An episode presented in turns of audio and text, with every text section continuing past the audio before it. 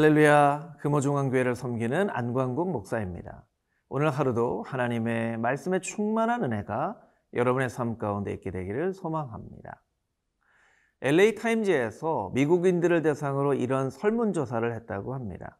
당신은 죽은 후에 천국에 갈 것 같습니까? 지옥에 갈 것 같습니까? 많은 사람들 중에 120분의 1의 확률로 그러니까 120명이라고 가정을 한다면 한 명 정도가 나는 지옥에 갈 것 같습니다 라고 대답을 하였고 119명의 사람은 천국에 갈 것 같다라고 이야기를 했다고 합니다. 그런데 그 이후에 또 다른 질문을 했다고 합니다. 이 천국에 갈 것 같다고 생각하는 사람들에게 교회 예배에 잘 출석하며 예배를 드리고 있습니까? 라고 묻는 질문에 단 50%만 나는 교회에 잘 출석하고 신앙생활을 열심히 하고 있다라고 대답을 했다고 합니다.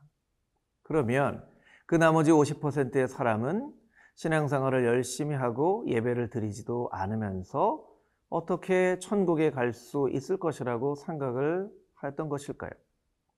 그것은 그들의 바램일 뿐입니다. 여러분 살면서 우리가 잘 분별해야 할 것이 바램과 믿음의 차이입니다. 우리는 일어날 수도 있는 일을 바라며 살아가는 사람이 아니라 반드시 일어날 일들을 믿음으로 확신하며 살아가는 사람이 되어야만 하는 것이죠. 오늘 본문의 말씀 가운데서도 사도 바울은 분명한 믿음을 가지고 살라라고 사랑하는 아들 디모데에게 권면하고 있습니다. 오늘 우리에게 주신 말씀 디모데후서 2장 1절에서 13절까지 있는 말씀을 함께 묵상해 보겠습니다. 디모데후서 2장 1절에서 13절 말씀입니다. 내 아들아 그러므로 너는 그리스도 예수 안에 있는 은혜 가운데서 강하고 또 내가 많은 증인 앞에서 내게 들은 바를 충성된 사람들에게 부탁하라. 그들이 또 다른 사람들을 가르칠 수 있으리라. 너는 그리스도 예수의 좋은 병사로 나와 함께 고난을 받으라. 병사로 복무하는 자는 자기 생활에 얽매이는 자가 하나도 없나니 이는 병사로 모집한 자를 기쁘게 하려 함이라. 경계하는 자가 법대로 경계하지 아니하면 승리자의 관을 얻지 못할 것이며 수고하는 농부가 곡식을 먼저 받는 것이 마땅하니라. 내가 말하는 것을 생각해 보라. 주께서 범사에 내게 총명을 주시리라. 내가 전한 복음대로 다윗의 씨로 죽은 자 가운데서 다시 살아나신 예수 그리스도를 기억하라. 복음으로 말미암아 내가 죄인과 같이 매이는 데까지 고난을 받았으나 하나님의 말씀은 매이지 아니하니라. 그러므로 내가 택함 받은 자들을 위하여 모든 것을 참음은 그들도 그리스도 예수 안에 있는 구원을 영원한 영광과 함께 받게 하려 함이라.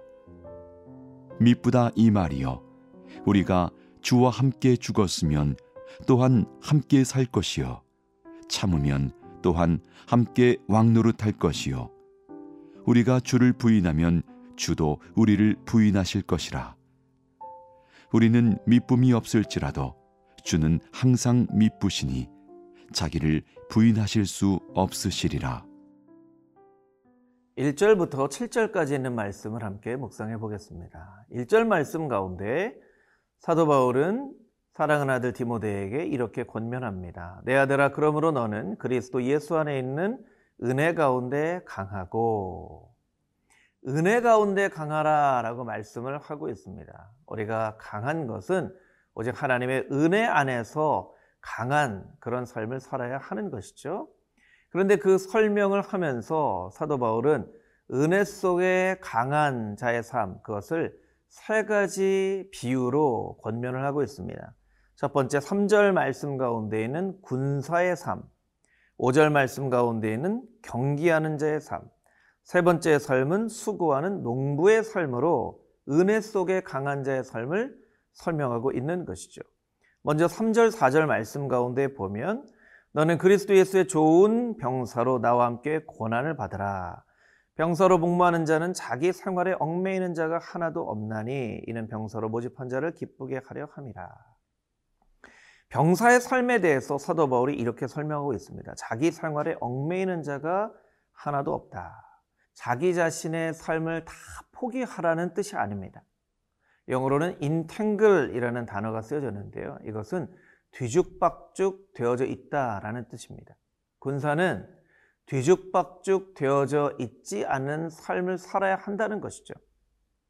물건들이 다 준비가 되어져 있습니다. 시간도 다 잘 나눠져 있습니다. 그래서 언제든지 위급 상황이 발생하면 몇 초 만에 출동할 수 있도록 준비된 것이 바로 군사의 삶이죠. 여러분, 여러분의 삶은 잘 정리가 되어져 있습니까? 여러분의 시간은 잘 나눠져 있습니까? 여러분의 재정은 잘 구별되어져 있습니까? 여러분의 책상 서랍이나 여러분의 냉장고 안은 잘 구별되어져 있습니까? 그것을 잘 살펴보면 내 영적인 상태가 얼마나 잘 구별되어 있는지, 잘 정리가 되어져 있는지 우리가 확인할 수 있습니다. 그런 군사의 삶을 살아라 라고 사도 바울은 권면하고 있는 것이죠. 두 번째 5절 말씀입니다. 경기하는 자가 법대로 경기하지 아니하면 승리자의 관을 얻지 못할 것이며 여러분 운동선수에게 가장 중요한 것이 무엇일까요? 아니 가장 먼저 해야 될 것이 무엇일까요? 기술을 익히는 것일까요? 아니면 태도를 자세를 폼을 연습하는 것일까요? 아닙니다. 그 경기에 룰을 먼저 숙지하는 것이죠. 신앙인들은 하나님의 법을 잘 알아야 되는 것입니다. 하나님의 법을 잘 알아야 좋은 영적인 운동선수와 같은 신앙인들이 되어질 수 있는 것이죠. 세 번째, 수고하는 농부가 곡식을 먼저 받는 것이 마땅하니라. 농부는 수고합니다. 눈에 보이지 않는 성장과 싸우는 삶이라고 이야기할 수 있습니다. 곡식을 심습니다. 아니면 과실이 맺혀질 수 있도록 잘 가지치기를 합니다. 그런데 그 곡식과 과일이 자라나는 것이 농부의 눈에 잘 보여지지 않습니다. 보여진다면 그 보여지는 모습을 보면서 수고할 수 있겠지만 그것이 눈에 잘 보여지지 않아요. 한참 지나고 나서야 조금 변화가 있는 것처럼 보여지는 것이죠. 그래서 농부의 삶은 보여지지 않는 성장과의 싸움이라고도 할 수 있는 것입니다. 여러분, 여러분의 신앙이 잘 성숙하고 성장하는 것이 눈에 보여집니까? 잘 보여지지 않습니다. 그렇다고 영적인 성장을 포기하겠습니까? 하나님 말씀 앞에 훈련받는 삶을 포기하겠습니까? 절대로 그래서는 안 된다는 것입니다. 때로 눈에 잘 뜨이지 않는다 할지라도, 잘 드러나지 않는다 할지라도 수고하는 농부처럼 열심히 수고할 때에 가을이 되면 열매를 맺게 되는 것, 그 삶을 사도 바울은 사랑하는 아들 디모데에게 설명하고 있는 것입니다. 여러분, 여러분의 삶이 아, 병사처럼 또 때로는 경기자처럼 때로는 농부처럼 수고하며 법을 알며 또한 자기 생활에 얽매이지 않는 잘 구별된 삶을 살아서 은혜 속에 강한 하나님의 거룩한 성도로 하나님 앞에 칭찬받게 되기를 주님의 이름으로 축복합니다.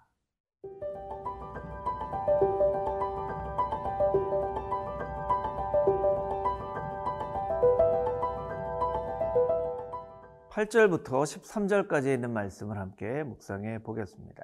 8절 말씀에 보면 내가 전한 복음대로 다윗의 씨로 죽은 자 가운데서 다시 살아나신 예수 그리스도를 기억하라.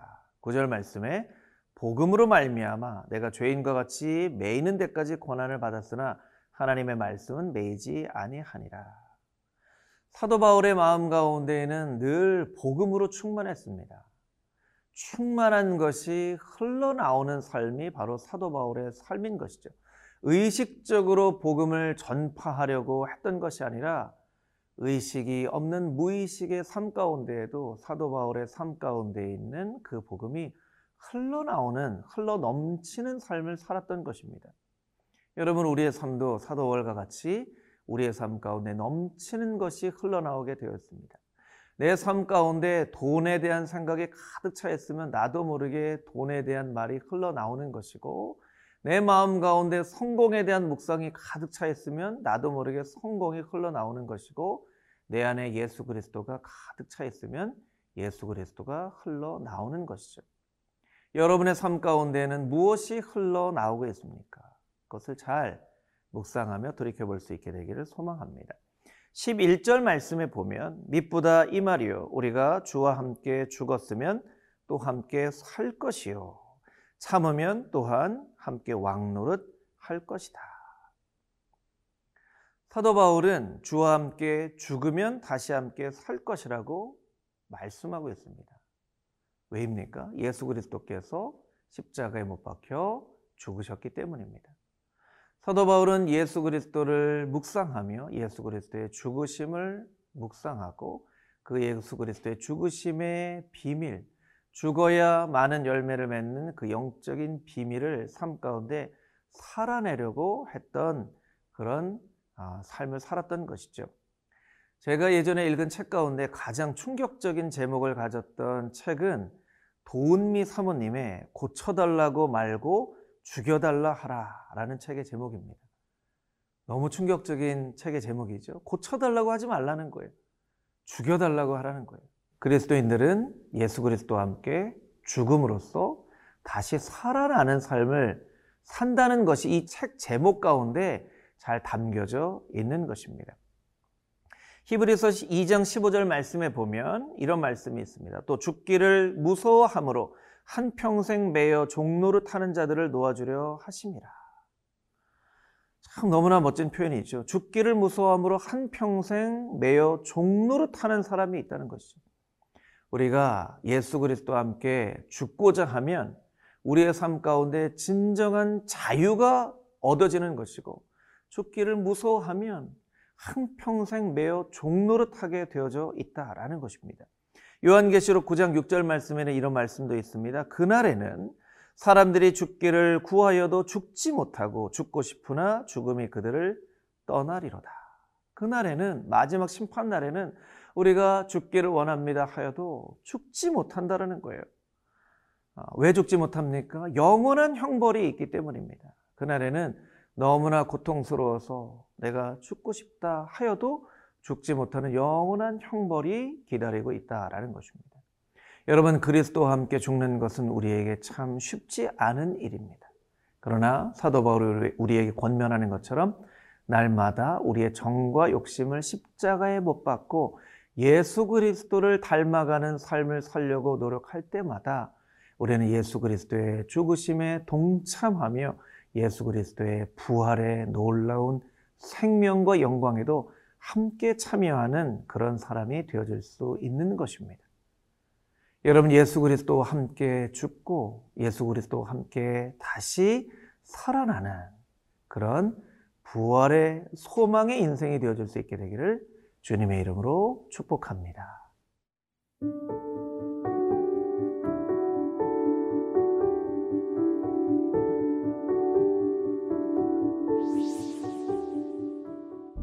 거룩하신 아버지 하나님, 우리의 정과 욕심을 십자가의 날마다 못 받게 하여 주시고, 주와 함께 죽고 주와 함께 살아나는 복된 성도의 삶을 살게 하여 주시옵소서.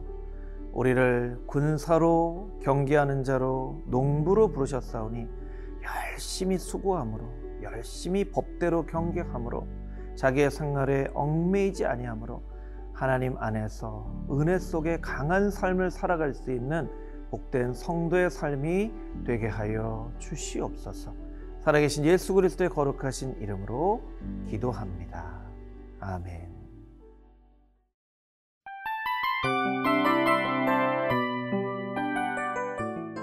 이 프로그램은 청취자 여러분의 소중한 후원으로 제작됩니다.